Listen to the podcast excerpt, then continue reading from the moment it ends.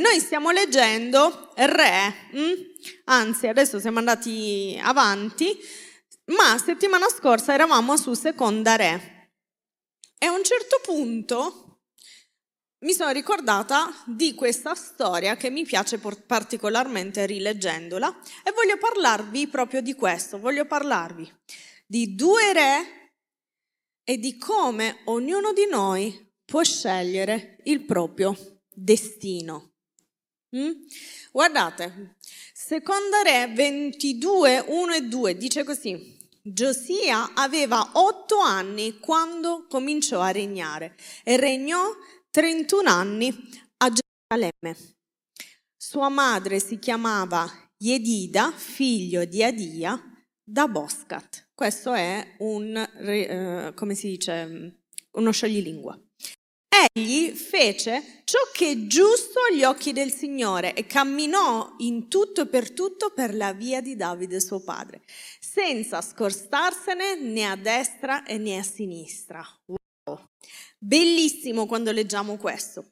Però guardate, non è sempre andato tutto bene perché il contesto qui non era dei migliori. Infatti, se andiamo nel capitolo precedente, e quello precedente ancora, dice così, Amon, che era il papà di Giosia, fece ciò che è male agli occhi di Dio. E ancora prima, Manasse fece ciò che è male agli occhi di Dio. Quindi praticamente il papà, il nonno di Giosia e poi anche i suoi figli, quindi anche i re dopo, fecero ciò che è male agli occhi di Dio. Se voi siete stati nel Bible Project eh, giovedì, abbiamo visto che sono stati pochi i re fedeli a Dio e Giosia è stato uno di questi. Guardate, vi voglio far vedere la differenza tra quello che fece Manasse e quello che fece Giosia. Allora, guardate, Manasse, dice la Bibbia, andò contro la volontà del Signore e seguì le pratiche vergognosi dei popoli che il Signore aveva privato delle loro terre per far posto agli israeliti. Vi ricordate quando c'erano le battaglie che Dio diceva incendiate tutto? Lo faceva perché non voleva che rimanessero quelle tradizioni e nonostante questo Manasse riprese tutte le loro pratiche. Guardate, ricostruì, dovremmo avere una slide, ricostruì i santuari sulle colline ed eresse altari dedicati a Baal. Ve lo ricordate? Baal, quello sempre il dio Baal, Baal, Baal. Brutto, una brutta cosa. Poi innalzò un palo sacro della dea Astarte, praticò il culto degli astri e li adorò, costruì altari a tutti l'esercito del cielo. E guardate questa quanto è grave, nei due cortili della casa del Signore, cioè costruì gli altari nella casa del Signore, fece passare suo figlio per il fuoco, si diede alla magia e agli incantesimi e nominò gli evocatori degli spiriti e degli indovini. Mise l'idolo di Astarte che aveva fatto nella casa del Signore. Quindi prima li mette nel cortile alcuni idoli e poi mette l'idolo di Astarte nella casa del Signore. Indusse il popolo a fare peggio delle nazioni che il Signore aveva distrutto davanti ai figli di Israele. Sparse moltissimo sangue innocente, tanto da riempire Gerusalemme da un'estremità all'altra. Mamma mia, questo fece Manasse quando stava regnando. E adesso vediamo Giosia cos'è che fece. Giosia fece ciò che è giusto agli occhi del Signore e fece questo. Non, non mi avete messo il timer, ragazzi? Fece, più che altro perché loro hanno... Oggi c'è lo sciopero dei mezzi, va bene, guarderò il mio orologio. Fece ciò che è giusto agli occhi del Signore. Guardate cosa fece. Riparò il Tempio, fece togliere dal Tempio del Signore tutti gli arredi che erano stati fatti per Baal, per Astarte, per tutto l'esercito celeste e li bruciò fuori da Gerusalemme. Destituì i sacerdoti idolatri che i re di Giuda avevano istituito per offrire i profumi negli alti luoghi. E quelli anche al sole, alla luna, ai segni dello zodiaco, a tutto l'esercito del cielo per quelli che dicono, ah, cosa c'è di male nei segni zodiacali? Qualcuno me l'ha chiesto. Andatevi a leggere questi passaggi della Bibbia. Tolse dalla casa del Signore l'idolo di Astarte che trasportò fuori da Gerusalemme, lo bruciò, lo ridusse in cenere e guardate, gettò le ceneri sulle tombe del, del popolo Poi demolì le case di quelli che si prostituivano, eh, profanò gli altri luoghi, cos'altro fece? Profanò Tofet affinché nessuno potesse far passare il figlio per il fuoco in onore di Moloch, vi ricordate, il dio alla quale si sacrificavano figli. Soppresse i cavalli che i re di Giuda avevano consacrati al sole all'ingresso della casa del Signore, demolì gli altari, abbatté eh, gli idoli, fece sparire tutti i templi degli alti luoghi, fece uccidere tutti i sacerdoti degli alti luoghi, fece celebrare la Pasqua, fece anche sparire gli evocatori di spiriti, gli indovini, gli idoli domestici, gli idoli e tutte le abominazioni che si vedevano nel paese di Giuda e di Gerusalemme. Wow, wow, e ve ne ho letti solo la metà perché erano troppi. Questo è quello che fece Giosia in confronto a quello che ha fatto Manasse, suo nonno. Mm? E seconda Re 23-25 dice questo, Prima di Giosia non c'è stato re che come lui si sia convertito al Signore, ma sentite, con tutto il suo cuore, con tutta l'anima, con tutta la sua forza, seguendo in tutto la legge di Mosè e dopo di lui non ce n'è uno simile. La Bibbia sta dicendo che questo Giosia non ha solo fatto qualcosa, qualcosa di buono per il popolo di Dio, ma non c'è stato re che ha si è convertito al Signore, ha dato il suo cuore completamente, con tutto il suo cuore, come ha fatto Giosia, non ce ne sarà dopo di lui. Quindi Giosia scelse il suo destino. Perché sto dicendo che Giosia scelse il suo destino? Perché lui non era in un contesto in cui automaticamente avrebbe dovuto seguire Dio. Allora voi immaginate il nonno di Giosia e suo papà non solo non hanno seguito Dio, ma hanno portato tutto il popolo lontanissimo, peggio dei popoli stranieri, ad idolatrare, a fare magia, peggio dei popoli che Dio in tutti gli anni precedenti aveva cacciato, aveva distrutto. E lui porta tutto il popolo a fare questo. Questo bambino non ha avuto dei buoni esempi, giusto? Ha avuto dei pessimi esempi degli, di persone omicide, di persone stregone, idolatre. Voi immaginate se voi crescete in un ambiente in cui vostro papà, i vostri fratelli, vostro nonno, i vostri zii sono tutti idolatri, sono, tutte, sono boss della mafia, si danno alla magia nera, invocano gli spiriti, adorano demoni fanno preghiere a demoni, li portano nei tempi, fanno un caos. Voi come crescereste? Probabilmente crescereste seguendo quell'esempio, hm? perché è la cosa un po' più naturale che viene da fare, seguire l'esempio dei genitori, specialmente se nessuno ci dice che quell'esempio è sbagliato. Hm? Ma lui fa un'altra cosa, lui prende un'altra strada completamente. E vedete perché mi ha colpito questo? Perché Giosia era solo lì, in mezzo a tutta questa gente idolatra, eh, stregona, eh, che peccatrice, omicida, e lui era lì in mezzo e lui nonostante questo piccolo com'era, piccolissimo com'era, otto anni, ma poi quando inizia a prendere decisioni è nemmeno un adolescente, ha circa 16 anni, un adolescente, piccolo com'era, adolescente, solo, con nessuno che gli diceva quello che doveva fare, con nessuno che gli faceva vedere la strada che doveva prendere, lui decide di prendere una strada completamente diversa. E questo mi ha colpito tantissimo perché noi a volte, per molto meno, decidiamo invece di crogiolarci nelle nostre scuse pur di non ubbidire.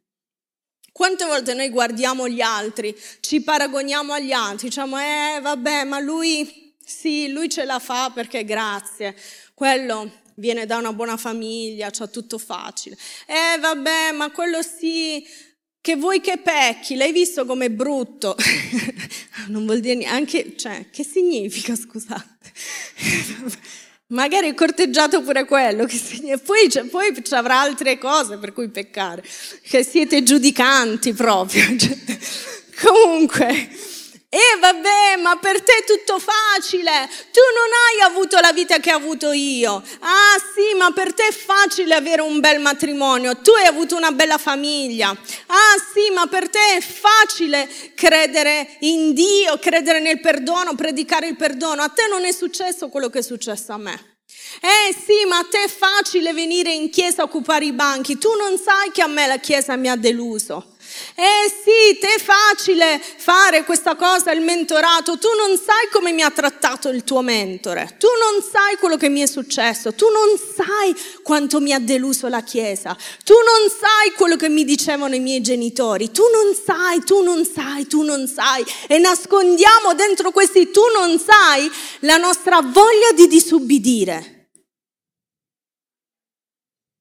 Perché tu oggi puoi decidere di non farlo. Sapete ragazzi, io vi credo quando mi dite che avete avuto un cattivo papà, io vi credo quando mi dite che forse la Chiesa vi ha deluso, che delle persone vi hanno deluso, vi credo quando mi dite che è difficile, vi credo quando mi dite che il vostro passato è pesante, vi credo e ho anche studiato tre anni per credervi, per capirvi meglio. Quindi ci credo, ci credo in tutto questo, ci credo nel vostro passato, ci credo in quanto sia pesante l'esperienza che avete vissuto. Quello a cui non credo è che dobbiamo delegare il nostro destino ad un'altra persona. Non importa il passato che hai avuto, non importa le ferite che ti sono state fatte, non importa quanto sia stato difficile quell'episodio nella tua vita quella persona, quell'episodio, quella situazione, quel passato non merita il tuo destino. Tu oggi puoi decidere chi puoi essere, puoi decidere qual è il tuo destino, qual è il tuo futuro, quale sarà la tua vita al di là delle circostanze, proprio come ha fatto Giosia. Amen? E io credo veramente in questo, primo perché in tante esperienze nella mia vita l'ho vissuto. Hm? credo che il vittimismo, il vittimismo non è una cosa solo che delle persone che si lamentano, delle persone che eh, sono lì a crogiolarsi nei problemi, il vittimismo succede anche um, su persone che hanno davvero un problema, che hanno un problema anche serio. Mm? Mm, comunque, nonostante questo, io credo che tutta questa situazione di a volte crogiolarci nelle scuse sia diabolica. Sapete perché è diabolica? Non solo perché poi tutto questo contesto ti porterà a credere che tu non possa farcela, ma è diabolica perché se tu continuerai a credere che per causa dei tuoi fallimenti o del tuo passato o di un episodio nella tua vita tu devi essere lì dove sei, questa verità ti farà rimanere esattamente lì dove sei e non ti farà mai uscire da questa condizione. E io oggi voglio liberarti da questo dicendoti che non importa quello che ti è successo, tu puoi oggi decidere, ripetete con me, decidere di uscire da questa condizione. Perché queste cose si decidono. Non succedono e basta. Tu decidi di avere una vita diversa. Giosia ha deciso di avere una vita diversa e lui vi garantisco che non sapeva come si faceva. Perché chi è che gli ha insegnato a sto ragazzo come si facevano le cose? Per questo sarà stato ancora più difficile per lui scegliere questa strada, ma ha deciso di non voler seguire le stesse orme della sua famiglia, dei suoi genitori. Amen? Quindi possiamo decidere. Hm? Guardate, c'è un verso strano no? nel capitolo 21 che dice, quando parla di suo papà, del papà di Giosia, dice, egli fece Amon, aveva 22 anni, e dice, egli fece ciò che è male agli occhi del Signore, come aveva fatto Manasse suo padre, imitò la condotta di suo padre, imitò la condotta di suo padre. Imitò. Quindi Amon cosa fece? Imitò in fondo quello che aveva visto. Imitò suo papà, la cosa più naturale. E vedete, oggi noi siamo tanto influenzati dalle, persone, dalle persone attorno a noi, a volte ci piacciono delle persone che vogliamo imitare e iniziamo a imitare quelle persone, iniziamo a voler essere come quelle persone, ma a volte questo ci porta lontano da quello che Dio vuole per noi. Io a volte quando vedo certe persone che seguite senza fare i nomi, mi viene il mal di pancia per non dire il vomito. Io ci sono persone che voi seguite, che so che voi seguite, hm? che quando ascolto solo la voce alla radio, mio marito lo sa, ho le convulsioni, spengo la radio, basta. Perché ci sono persone che a volte seguite, che sono letteralmente indemoniate, stanno servendo letteralmente il diavolo in questo momento, stanno facendo la sua volontà, non stanno seguendo i principi di Dio, non stanno seguendo la logica di Dio, non stanno seguendo gli insegnamenti che trovate scritti in caratteri cubitali nella Bibbia. Stanno se- servendo gli idoli, ok? Come facevano i, i genitori, i nonni di Giosia e a volte noi li seguiamo queste persone. E noi li seguiamo. E se noi li seguiamo finiremo per imitarli. E se noi finiremo per imitarli, ci allontaneremo dalla strada di Dio. E oggi non voglio sembrarvi bigotta, ma noi dobbiamo decidere di prendere una strada diversa. Quindi oggi apri gli occhi e decidi chi vuoi imitare, perché questo condizionerà la tua vita, che tu lo voglia o no. Amen. Giosia non imitò suo padre come aveva fatto suo padre con suo nonno, ma decise di seguire Dio. Quindi oggi decidi di non imitare nessuno. Può essere anche un tuo compagno di università che tu stai imitando, può essere anche una persona che ti piace. Decidi di non imitare nessuno, decidi invece di seguire Dio. Amen? E questo quindi, primo, quello che fece Giosia fu questo, decise di prendere una strada diversa. Poi cos'altro fece? La Bibbia dice, egli fece ciò che è giusto agli occhi del Signore e camminò in tutto e per tutto per la via di Davide suo padre, senza scostarsene né a destra né a sinistra. Quanto mi piace, senza accostarsene né a destra né a sinistra. E questo anche mi parla molto di paragoni, perché io quando mi paragono agli altri, non riesco ad andare dove Dio vuole che vada, perché Dio vuole che tu vada in una direzione, ma tu sei talmente concentrato a guardare gli altri, non puoi farlo. Dio ti ha chiamato per guardare, per andare dove Lui ha deciso che tu vada. E tu ci vai più velocemente se la smetti di guardare da un lato all'altro e andare dritto dove Dio vuole che tu vada. E Dio è questo che ti sta dicendo oggi. Smettila di guardare da un lato, dall'altro. Ah, forse voglio quello. Ah, forse voglio fare sesso. Ah, forse voglio questo peccato. Ah, forse voglio quest'altro. Smettila di guardare. Vai dritto, cammina, non guardare né a destra né a sinistra, vai, io so dove voglio portarti, io so quello che ho pensato per te, smettila di distrarti con cose che sono stupide, che finiscono in poco tempo e non valgono la pena e non valgono la tua vita e il tuo destino. Lui non deviò né a destra né a sinistra. Quando lui iniziò a regnare aveva otto anni, piccolo. Quindi questo significa che il popolo era lo stesso di suo padre e di suo nonno, vi trovate? Mm? Quindi, se era lo stesso di suo papà e anche alcuni di suo nonno, perché suo nonno regnò 52 anni, il papà regnò due anni, 50, 54 anni in totale, c'erano ancora alcuni del regno di suo padre e di suo nonno e sicuramente quelli del regno di suo padre. Quindi chi era? Era gente santa o era gente idolatra?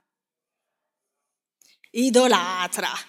Ido, magari fosse solo idolatra. La Bibbia dice che lui li portò a fare peggio dei popoli idolatri. Quindi immaginate soltanto cosa facevano. Se hanno avuto il coraggio di... Immaginate che domani il pastore Rosen si sveglia e porta una Madonna qua, la piazza qua, dice adoriamo tutti la Madonna. Cioè, immaginate. Ecco, più o meno era quello che era successo, capite? Cioè, un Buddha gigante. Cioè, ok, più o meno era successo questo, questi hanno preso gli dei, li hanno messi nella casa di Dio, adoravano questi dei, invocavano gli spiriti, insomma un caos. Mm. Quindi era lo stesso popolo, se era lo stesso popolo era straperverso, straidolatra. C'erano idoli che lui ha distrutto che erano lì da 300 anni. C'erano alcuni altari, gli alti luoghi li chiama la Bibbia, che erano lì da 300 anni. Giosia cosa fa? La prima cosa che fa è ricostruire il Tempio, la casa di Dio. Lui capisce l'importanza della casa di Dio, cosa che tante volte noi non comprendiamo. Lui capisce l'importanza della casa di Dio. E quando lui non sapeva come servire questo Dio, dice io voglio seguire questo Dio, ma cosa faccio? E allora dice, ok, la prima cosa logica che mi pare, no? La prima cosa logica da fare è quella sicuramente di togliere questi idoli dal Tempio e poi sistemare il Tempio. Quindi sistema il Tempio e mentre sistemavano il Tempio trovano una copia della Torah. E gli dicono, Giosia, abbiamo trovato una copia della Torah così che possiamo leggere quali sono le cose giuste da fare. Mm? Lui prende questa copia mm? e inizia a leggere e inizia a capire che stavano facendo veramente male, che stavano facendo veramente l'opposto di quello che Dio diceva. E allora fa una cosa. Ve lo dico tra un attimo, perché prima vi voglio dire una cosa. Lui era giovane ma nonostante questo, anche se il popolo era così malvagio, lui non ha avuto paura di andare contro il popolo, non ha avuto paura di andare contro di loro. Ormai c'era tutto un popolo incallito che poteva dire ma tu stai uccidendo i nostri sacerdoti, tu stai eh, abbattendo tutti gli altri luoghi, tutti i nostri idoli. Lui non ha avuto paura di questo. Nonostante fosse piccolo, lui ha deciso di seguire Dio e di non importarsene di tutto quello che il suo popolo poteva dire e fare anche contro di lui. Mm? Quindi lui non ha avuto paura. E la, quando quindi prendono questa copia della legge, lui poi la legge a tutto il popolo, si pensa, ma non c'è scritto da nessuna parte, ma si pensa che abbia letto, vi ricordate, le benedizioni e le maledizioni che ci sono in Deuteronomio 28. Chi se le ricorda? State la mano così capisco solo se leggerlo o no, non è trabocchetto. Qualcuno se le ricorda? Perfetto, nessuno, ve le leggo. allora, non le leggo tutte perché sono tantissime, però se andate, e secondo me è bello anche andarle a riguardare, in Deuteronomio 28 ci sono le benedizioni e le maledizioni per il popolo. Mm? Piccolo particolare che per ricevere tutte le benedizioni dice, se ubbidisci diligentemente riceverai. E poi fa tutto l'elenco delle benedizioni. Vi faccio un esempio. Se ubbidisci diligentemente alla voce del Signore tuo Dio, avrai cura di mettere in pratica tutti i comandamenti ti metterò sulle nazioni della terra, sarai benedetto nel tuo uscire e nel tuo entrare, saranno benedetti i tuoi figli, sarà benedetta la tua città. Insomma, ricordatevi di blessing, eh, benedetto dei tuoi figli, dei tuoi figli. Ecco, ricordatevi la canzone più o meno la benedizione e ce ne sono tante altre.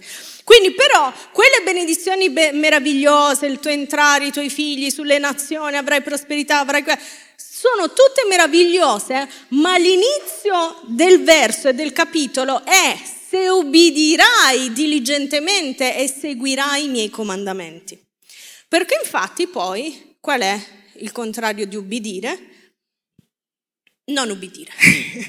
infatti dopo dice, invece se non ubbidirete, stesso capitolo, e dice tutte le cose brutte che gli succedono, ok? I vostri cesti e le vostre madie saranno vuoti, saranno maledetti i figli, i figli dei vostri figli, insomma, sono proprio è tutto quello che succede se non, avrebbe, se non avessero ubbidito. Mm? E la fine del verso dice questo, del capitolo dice questo. Queste disgrazie vi perseguiteranno fino a farvi scomparire. Il cielo sopra la vostra testa avrà il colore del bronzo e la terra sotto i vostri piedi sarà dura come il ferro. Tante volte noi vogliamo le benedizioni di Dio senza ubbidienza. Ma la Bibbia dice che se non c'è ubbidienza, la terra sotto i piedi è di ferro e il cielo sopra la testa è di bronzo. Significa che quelle preghiere non arrivano. Quelle preghiere non arrivano in cielo se siamo in disubbidienza davanti a Dio. È inutile che tu fai carachiri, digiuni con i ceci, non mangi per un mese. Non arrivano. Se siamo disubbidienti, le nostre preghiere non possono arrivare. E vi dirò di più, la Bibbia dice in Isaia 59, 1, 2, non dovete pensare che il Signore sia così debole da non potervi salvare o così sordo da non sentire. In realtà sono le vostre azioni malvagie che hanno alzato una barriera a cielo di bronzo, hanno alzato una barriera tra voi e il vostro Dio. Sono le vostre colpe che vi fanno voltare la testa per non sentire le vostre preghiere. Sta dicendo, se non ubbidite, se non seguite i suoi comandamenti, se peccate consapevolmente, non diamo la colpa a Dio perché non succedono le cose nella nostra vita. Dio non è sordo, dice, e non è così debole da non poter rispondere alla nostra preghiera. Stiamo facendo qualcosa che sta permettendo al cielo di essere di bronzo anziché aperto sulla nostra vita. Amen? Tu dici non amen, però è così. ok? E dobbiamo imparare questo perché quando tolleriamo il peccato la terra sotto i nostri piedi è di ferro, eh? è secca, è arida, non c'è unzione, non c'è vita, è di ferro, non dà vita, la nostra vita non porta frutto, è di ferro. Inoltre, quando noi disubbidiamo, siamo nemici di Dio. Ricordati questo, quando tu stai disubbidendo, consapevolmente a qualcosa nella tua vita che sai che è sbagliato, devi saperlo che sei nemico di Dio. Perché noi siamo troppo, ah, Gesù mi ama, wow, la misericordia. E io ve lo dico sempre perché ci credo tanto e ci credo nella mia vita e voglio migliorare sempre di più in questo. Ci dimentichiamo di avere timore di Dio.